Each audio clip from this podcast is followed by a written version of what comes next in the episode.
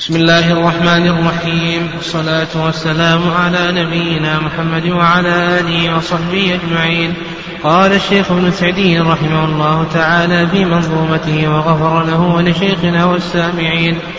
وسائل الأمور كالمقاصد واحكم بهذا الحكم للزوائد والخطأ والإكراه والنسيان أسقطه معبودنا الرحمن.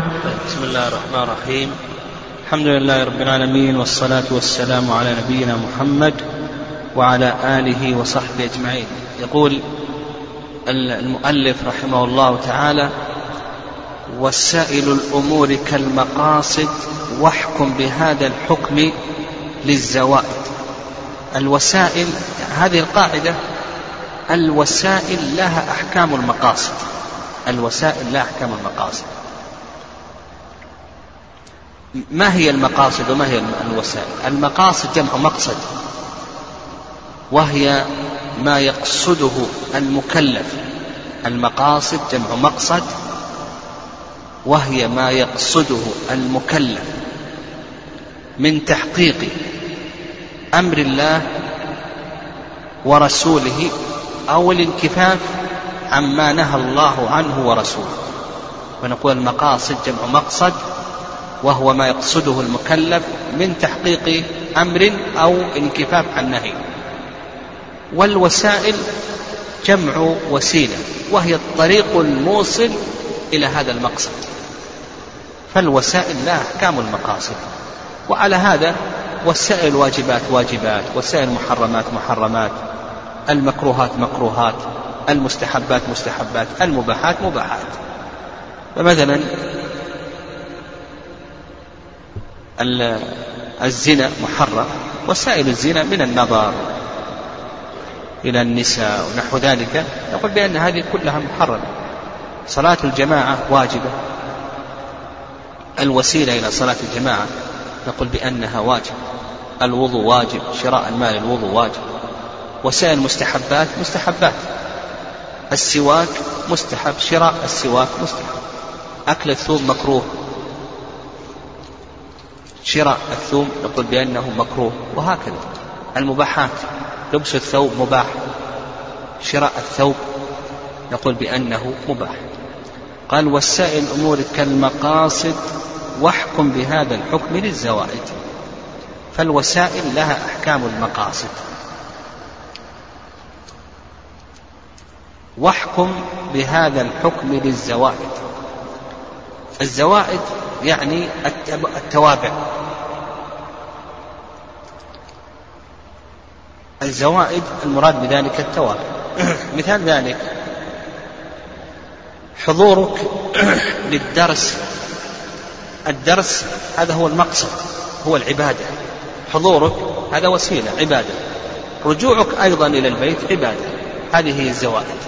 واحكم بهذا الحكم للزوائد يعني رجوعك إلى البيت هذه عبادة أخرى.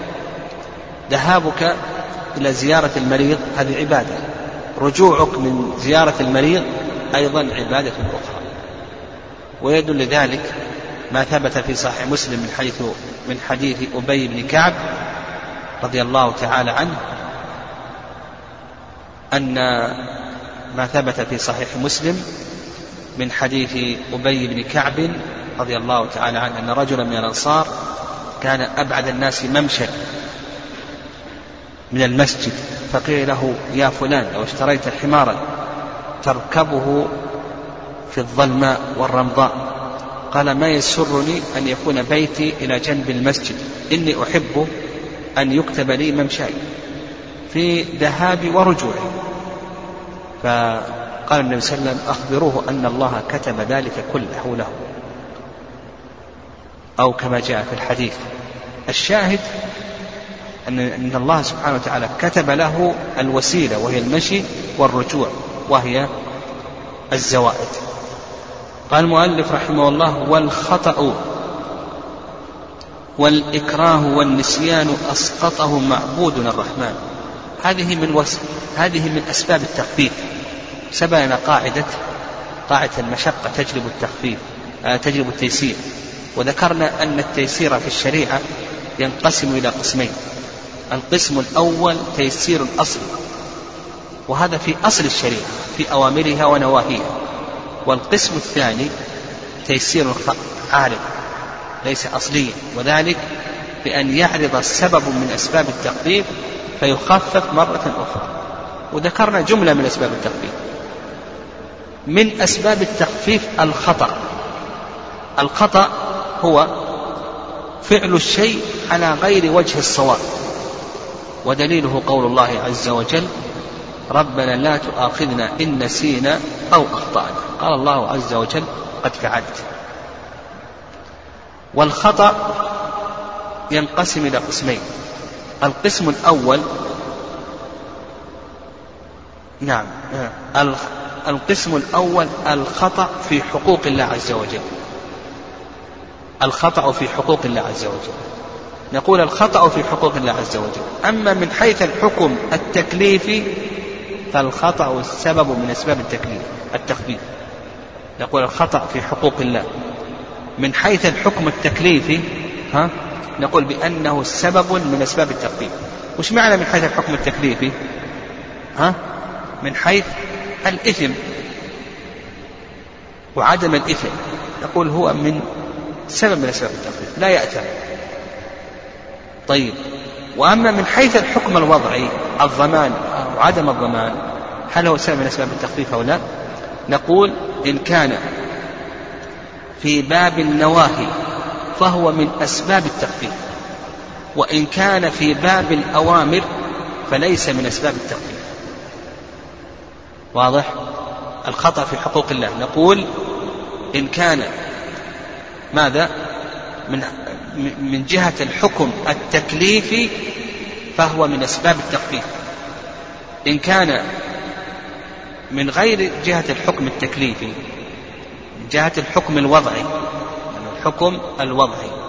نقول إن كان في باب النواهي فهو السبب من أسباب التخفيف. في باب الأوامر ليس من أسباب التخفيف مثال ذلك يعني مثال ذلك أخطأ وصلى في ثوب نجس يأثم أو لا يأثم؟ لا يأثم. لكن هل يجب عليه أن يعيد الصلاة أو لا يعيد الصلاة؟ ها؟ نقول لا يجب أن يعيد الصلاة. لماذا؟ لأن هذا في باب النواهي. أخطأ وأكل بعد طلوع الفجر. يأثم أو لا يأثم؟ نقول لا يأثم. طيب هل يجب عليه أن يعيد الصيام؟ نقول لا يجب عليه أن يعيد الصيام لأن هذا في باب النواهي. أما إذا كان في باب الأوامر فإنه يضمن. مثال ذلك صلى إلى غير القبلة. أخطأ. وصلى إلى غير القبلة. يأثم أو لا يأثم؟ نقول لا يأثم. كحكم تكليفي لا يأثم. لكن كحكم وضعي يأثم أو لا يأثم نقول نعم يأثم يجب عليه أن يعيد الصلاة. هذا فيما يتعلق بحقوق الله عز وجل. تبين لنا أن الخطأ في حقوق الله ها؟ ماذا؟ أنه من جهة الحكم التكليفي لا لا شيء عليه. من جهة الحكم الوضعي نفرق بين باب الأوامر وباب النواهي. القسم الثاني ما يتعلق بحقوق المخلوقين. أيضا نقول ما يتعلق بحقوق المخلوقين. من جهة الحكم التكليفي ها يأثم أو لا يأثم؟ لا يأثم. من جهة الحكم الوضعي يضمن أو لا يضمن؟ نقول نعم يضمن. فمثلا أخطأ وأتلف سيارة زيت صدمها خطأ. يأثم ولا ما يأثم؟ نقول لا يأثم لكن هل يضمن أو لا يضمن؟ ها؟ نقول يضمن. وما كان لمؤمن أن يقتل مؤمنا إلا خطأ ومن قتل مؤمنا خطأ فتحرير رقبة مؤمنة ودية مسلمة إلى أهله. وفي الخطأ. قال الله عز وجل ودية مسلمة إلى أهله. هذا ما يتعلق بالخطأ. قال والإك... قال والخطأ والإكراه. الإكراه. الإكراه هو حمل الغير على ما لا يريد لو خلي ونفسه. حمل الغير على ما لا يريد لو خلي ونفسه. والإكراه من أسباب التخفيف. قال الله عز وجل إلا من أكره وقلبه مطمئن بالإيمان. طيب. أيضا الإكراه كما قلنا في الخطأ. نقول بأنه ينقسم إلى ماذا؟ ها؟ ينقسم إلى قسمين. القسم الأول الإكراه في حقوق الله. من حيث الحكم التكليفي المكره يأثم أو لا يأثم؟ نقول لا يأثم. لكن من حيث الحكم الوضعي نفرق بين باب الأوامر وباب النواهي. في باب النواهي يضمن أو لا يضمن؟ ها؟ كما قلنا في الخطأ. في باب النواهي يضمن أو لا يضمن؟ نقول بأنه لا يضمن. وعلى هذا لو أكره على أن يتكلم في الصلاة. نقول صلاته صحيحة. لو أكره على أن يفطر في رمضان. نقول بأن صيامه صحيح. لو أكره في محظورات الإحرام أكره على أن يحلق شعره نقول بأنه لا شيء عليه. طيب وأما في باب الأوامر فمن حيث الحكم الوضعي نقول بأنه يضمن. يعني في باب الأوامر نقول من حيث الحكم الوضعي نقول بأنه يضمن. وعلى هذا لو أكره إلى أن يصلي وهو محدث يأثم أو لا يأثم كحكم تكليفي؟ نقول بأنه لا يأثم كحكم تكليفي. لكن كحكم وضعي هل يجب عليه أن يعيد أو لا يجب؟ نقول نعم يجب أن تعيد. لو أكره أن يصلي إلى غير القبلة يجب أن يعيد أو لا يجب أن يعيد؟ نقول يجب أن يعيد لأن هذا في باب الأوامر.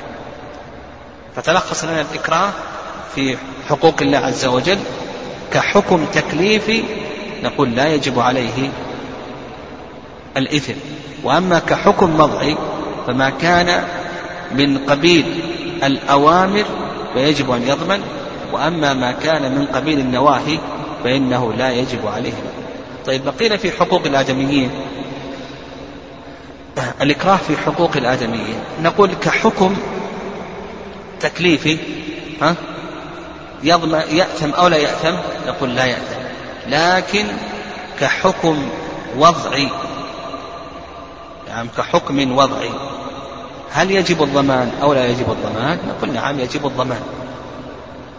وقال عاد العلماء رحمهم الله لهم تفاصيل في الضمان إلى آخره. يتحمل الأصل الذي يتحمل هو المكره. يعني لكن قد يتحمل أيضا المكره كما في القتل إلى آخره. طيب. قال المؤلف رحمه الله والنسيان. يعني النسيان ذهول القلب عن معلوم. النسيان ذهول القلب عن معلوم. والنسيان أيضا سبب من أسباب التخفيف.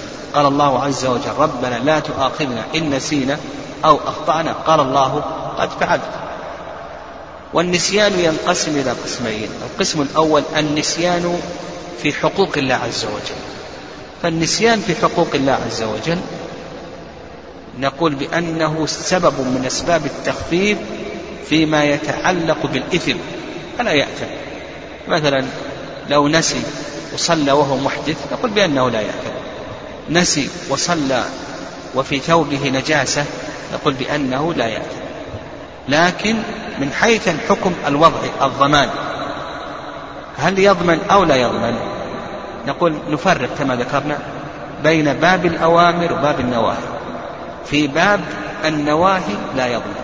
لو نسي وصلى وعلى ثوبه نجاسة أو نسي وتكلم في الصلاة أو نسي وأفطر في رمضان إلى آخره يجب الضمان ولا ما يجب الضمان؟ نقول لا يجب الضمان ما دام أنه في باب النواحي القسم الثاني ما كان في باب الأوامر نقول بأنه يجب عليه أن يضمن وعلى هذا لو صلى وهو محدث نقول كحكم تكليفي لا يأثم لكن كحكم وضعي نقول يجب عليك أن تضمن وأن تعيد هذه الصلاة. بقينا في القسم الثاني وهو النسيان في حقوق الآدميين. الإثم من حيث الإثم نقول بأنه لا يأثم وأما من حيث الضمان فإنه يضمن. وعلى هذا لو نسي وأتلف مال زيد أو أكل مال زيد أو نحو ذلك فإنه يجب عليه أن يضمن كحكم وضعي ودليل ذلك قول الله عز وجل وما كان لمؤمن أن يقتل مؤمنا إلا خطأ ومن قتل مؤمنا خطأ فتحرير رقبة مؤمنة ودية مسلمة إلى سبحانك اللهم ربنا.